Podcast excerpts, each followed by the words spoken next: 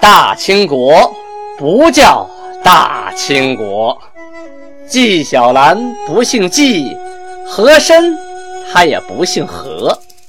孝庄绝对不能称呼自己是孝庄，叫声小主那是信口开河。摆手绢的那是妓女，绝对不是格格。好，今天听俊贝勒播讲一段《青通剑》。听众朋友们，大家好，咱们继续说《青通剑》啊。现在的时间已经是一六一九年了，努尔哈赤六十岁，这次攻打铁岭啊。大获全胜，而且有意外收获本来呢是打明朝的铁岭，结果呢，蒙古的内卡尔喀布啊，载赛带领的各部首领纠集着一万多人马，也想来哎占点便宜，顺手牵个羊。万万没成想呢，兵败被俘，成了金国的人质。努尔哈赤这一场战斗啊，不光。灭了铁岭，大获全胜，而且使蒙古和金国的边界也得到了长久的安宁。当月，明朝的熊廷弼奉命出关啊，重整边防。这个熊廷弼还没有受命的时候啊，刚赶到京城的时候，开元就失守了啊。等他刚一出关啊，刚出山海关，又听说铁岭又失守了，这下子他可急喽，快马加鞭，命令加紧前进。这再不快点走，等我赶到了辽阳、沈阳再没了，那我就成光杆司令了。啊，这一路上啊，他遇到了很多啊逃亡的难民，他就安抚他们，也跟他们讲说：“我们大兵将至啊。”你们都踏实的回去吧，啊，跟我们回沈阳、回辽阳。当他遇到了逃兵的时候啊，就命令杀，杀谁呀？杀这个守将啊，杀当官的，杀逃将。同时呢，还摆祭坛，祭奠那个战死的士兵、将士啊。遇到贪官呢，也是一个字儿杀。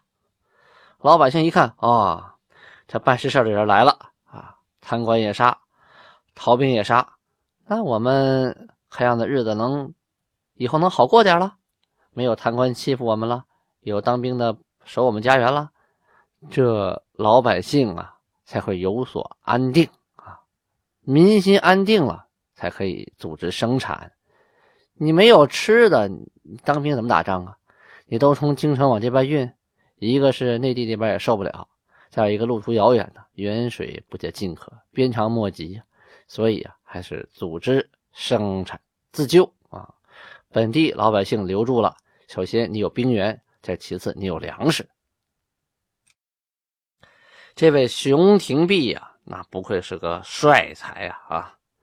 躬亲巡历，什么意思？就是亲自带几个亲兵下去考察，从虎皮驿，就是。今天辽阳市北的六条寨，到沈阳这一线啊，他要考察一下，看看哪儿可以攻，哪儿可以守，地势如何。又趁着大雪夜呀，去抚顺，就是下大雪的晚上去抚顺。抚顺那离金国那可就是一步之遥啊，快马那也就几分钟就能到啊。啊，这我说夸张了，这这最最起码说半个小时之内，从大伙房水库到抚顺城，那是很轻松的呀。啊所以这个地方很危险的。总兵贺世贤就说了：“你那么近，离敌兵那么近，你去干什么？那你去了以后被抓起来了，被怎么着怎么着了？那群龙无首，那不行啊！那个，哎，熊廷弼说了：冰雪满地，敌不料我来，意思说这么大的雪啊，他们能想到我去吗？他们打死也想不出来呀，对不对？哎，所以呀，我去是肯定安全的。等他到了抚顺一看呢，哦。”数百里杳无人迹，觉得哎呀，太荒凉，太苍凉。您想想啊，那是大雪之夜，到处是残垣断壁呀，就是一个人都没有，到处都是破房子、破墙。那到了那以后，真是感激而悲者矣呀。当晚他没有急着离开抚顺，啊，就简简单单的摆了一个祭坛，洒酒，祭奠了一下在这个地区死去的英灵，然后才安然离开的。回来的时候呢，他绕了个圈经过凤吉铺，就是今天沈阳市苏家屯区陈巷屯凤吉铺村啊，还叫这个名呢。陈巷屯，沈阳的南边，我有个同学还住在那儿啊，挺熟悉这个名字。相度行事而还，就是看一下那个地方的守备情况，然后才回来的。所有的途中啊，他都一直在招这个流民啊，招他们回来，跟他们嗯晓之以情，动之以理的讲，说我们大兵来了，你们安居乐业吧，放心吧，以后不会再有金兵打过来了。安置好流民，还有开始安置各城各铺的守军，分配马匹啊，分配这个军械、守用的物资等等等等吧。一切形势啊，仿佛见好，人心呢开始逐渐的安定起来。这边呢还有个小插曲啊，就是说内蒙古啊，载赛不是被俘了吗？所以啊，这蒙古是不敢轻易的去骚扰金国的边境了。可是不出来抢东西，你说他们吃什么、用什么、喝什么呢？你他们生活在草原是吧？你不能天天吃牛肉、喝马奶酒啊！你总得吃点粮食、吃点蔬菜哈。用的东西还得到中原这边来抢，他自己是不生产的呀。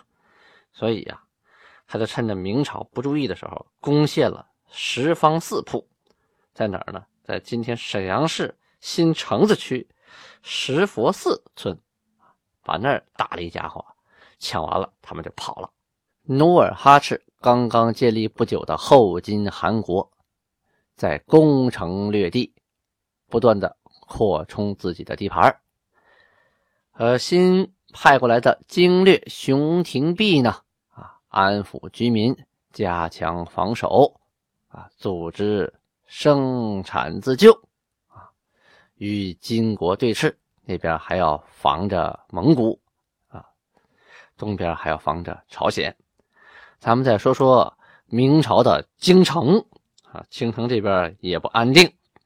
前文书咱们提到过萨尔浒之战啊，四路大军围剿后金汗国，结果被努尔哈赤凭着“不管你几路来，我只一路去”的战略方针一一击破了。最后，四路大军有三路是全军覆没啊！这打了败仗，自然要追究责任。杨镐啊，他推卸自己的责任，他回来就说呀：“说这个杜松他要占首功，他没有按照约好的时间，他自己先期出边，中了敌人的埋伏啊，这个责任在他。”巡按监察御史陈王庭啊，也说这个此仗啊，明军败役，乃因杜松失职。他给杜松啊列了这么几条罪状：第一，他先期进进啊，他没有按照约定的时间前进，这就是大家措手不及啊。第二呢，刚愎自用，这个人就觉得自己牛啊，谁也瞧不起，谁也不听。其三呢，队伍错乱，为敌所击，就说你把你的队伍啊给分散了，有的过河，有的还在河这边，你都打完了，还有人没过河呢，这能打胜仗吗？其四呢，秦夷客寨，不加旁哨，被诱入伏而不知，就是说你呀，啊攻城略寨啊抓了一人，抓完了以后呢，你不设旁哨，就没设放哨的。以为他们都吓跑了，结果中了埋伏圈，自己还不知道。七五啊，是说这个他的将帅还有兵马呀，他都不识水性，居然选择了背水一战，那不是自杀差不多了吗？是吧？就不被打死，赶到水里也淹死了。七六呢，说他轻骑深入，撇弃了火器车兵，失无老营，这什么意思？就是说，你就带着简单的人啊，轻骑，就骑着马这点骑兵就进去了。你的火器呢？啊，你的火枪火炮呢？你的兵车呢？还有你的辎重装备啊？你这安营扎寨，你那些帐篷啊、大营啊，都没有，都没带啊！你就带着兵器和马匹，还简单的干粮就去打仗去了？那你打时间长肯定不行啊！晚上连睡觉地儿都没有啊！所以说他呀，总结起来是：智不能料敌，谋不能御众，致两万余官军一时并遭陷溃啊！是说他这个智商啊。他判断不了敌人的动向，他的谋略呀也管不了这么多人，最后啊致使两万余官军呐全部阵亡啊，这罪也太大了。有句话叫做“兵蠢呐，蠢一个；将蠢，蠢一窝呀。”啊，你个守将不灵啊，你下边这些官兵就倒了血霉了，你没摊上一个好主帅。你是必死无疑呀！你是个当兵的啊，你体格好，你武艺高强，你说你再能打，你没用。好汉架不住人多，好虎架不住群狼啊！打起仗来，那不是单兵作战啊，不是在擂台上比武啊，不是打拳击啊，就凭你个人实力就行了。这打仗是集团作战，必须有很好的战略和准确的战术。所以呀，制定战略战术的人是十分关键的，就是说这个大脑很关键，智商很关键呐。这就应了那句话：“千军易得，一将难求啊。”在明廷里边也有人持不同意见，御史杨鹤等等啊，以他为代表就弹劾杨镐失机。说这个帅有问题，说辽氏之师啊，不料彼此上师辱国，误在经略。说你这个经略是总元帅啊，你的用人也不当，你制定的战略方针也不当，你也没有了解好敌情，自己的部队呢，你也没掌握好情况，所以啊，此次丧师辱国，罪在经略。你杨镐。有不可推卸的责任。万历皇帝啊，当时这件事情呢，就搁在一边，置之而不理。到后来呀，开元、铁岭啊相继的丢失，下边的当官的就开始陆续的上折子呀，就弹劾杨镐。你看看，我们这后期丢这么多，都是你那仗打的。万历帝就决定把杨镐抓起来，打入大牢。崇祯二年（一六二九年）的时候，杨镐被处死。咱们话分两头，转过来说金国啊，努尔哈赤啊，组织大臣贝勒们呢开会，开会研究研究我们下一步啊该怎么做。有的大臣呢就说呀，我们应该先打辽阳，要不就先打沈阳啊。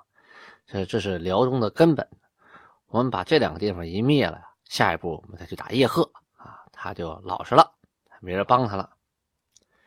还有的人说呢，不行啊，这熊廷弼到了辽阳啊，他们必定会有所防备呀，我们去打呀，很有可能占不着便宜呀，所以啊，我们应该先打叶赫啊，免除了我们的后顾之忧。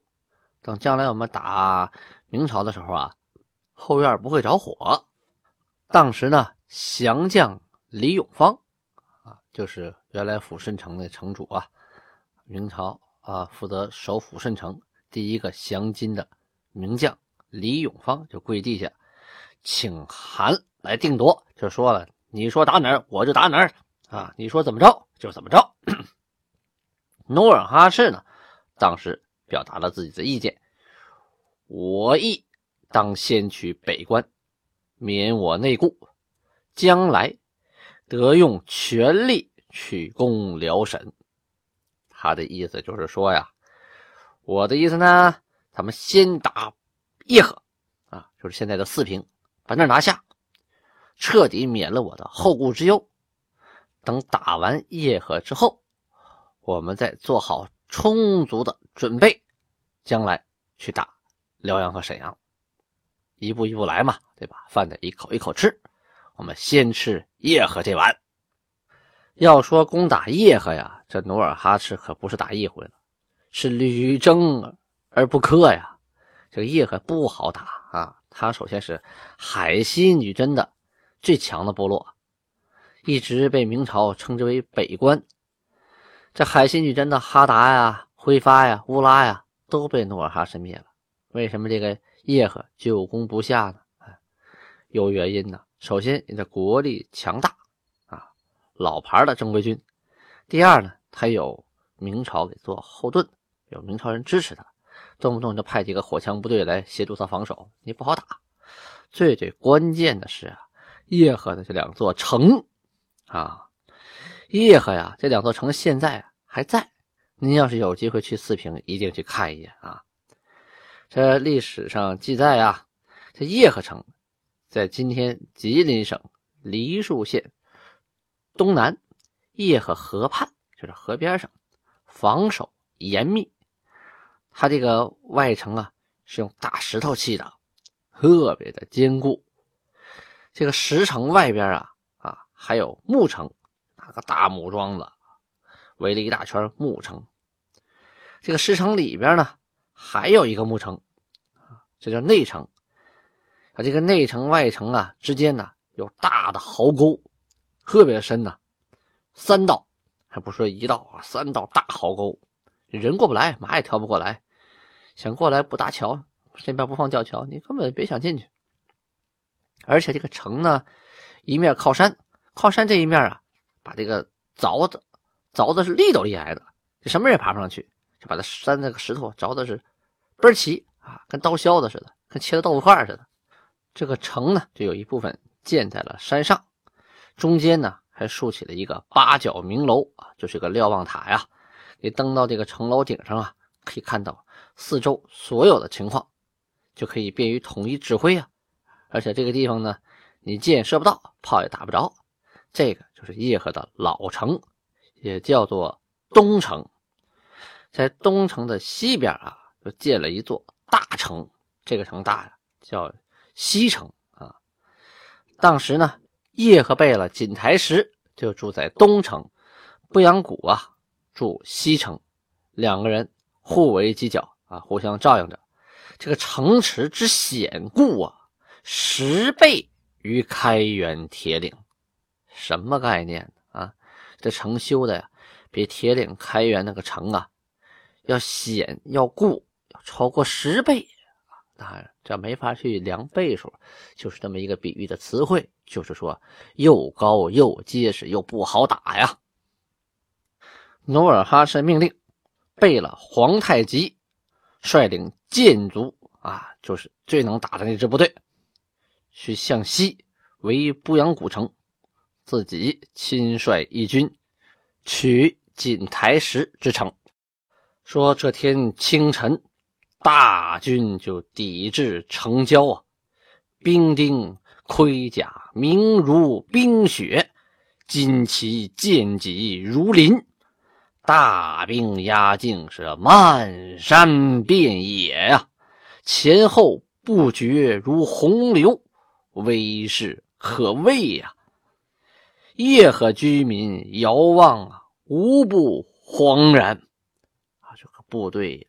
太多了，连绵不绝呀！这叶赫的守城的军民一看呐，哎呀，都肝颤。太阳升起之后，努尔哈赤大手一挥，命令攻城。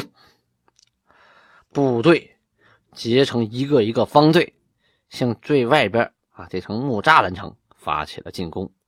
没多久啊。这座外城就被金兵给拿下了，就剩一座石城了啊！大家把这石城啊围个水泄不通啊！于是努尔哈赤就命令啊向城里喊话，就是跟锦台石谈判啊，跟你说你投降吧，你再打下去死路一条。你看已经被我们围得水泄不通了，这个锦台石啊，挺有刚，没服，而且高声啊，站在高台上就大声的喊回话：“吾非汉人，吾乃巍然男子，吾亦有手，岂肯降弩？唯有死战而已。”什么意思呢？就说呀，我可不是汉人啊。我也是堂堂的一个老爷们儿，我有手啊，我能打，我凭什么服你呀？我就跟你死战到底了，能怎么着吧？哎，大概就这个意思。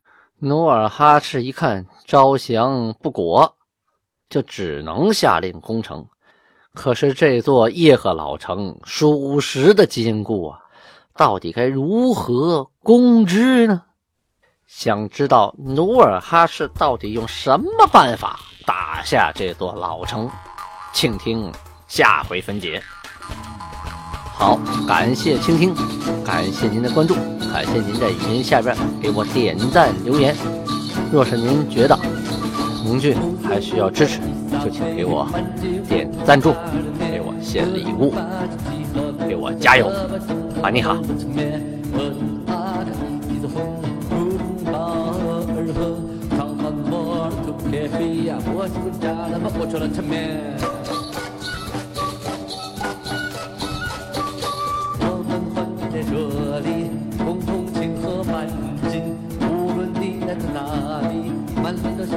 样。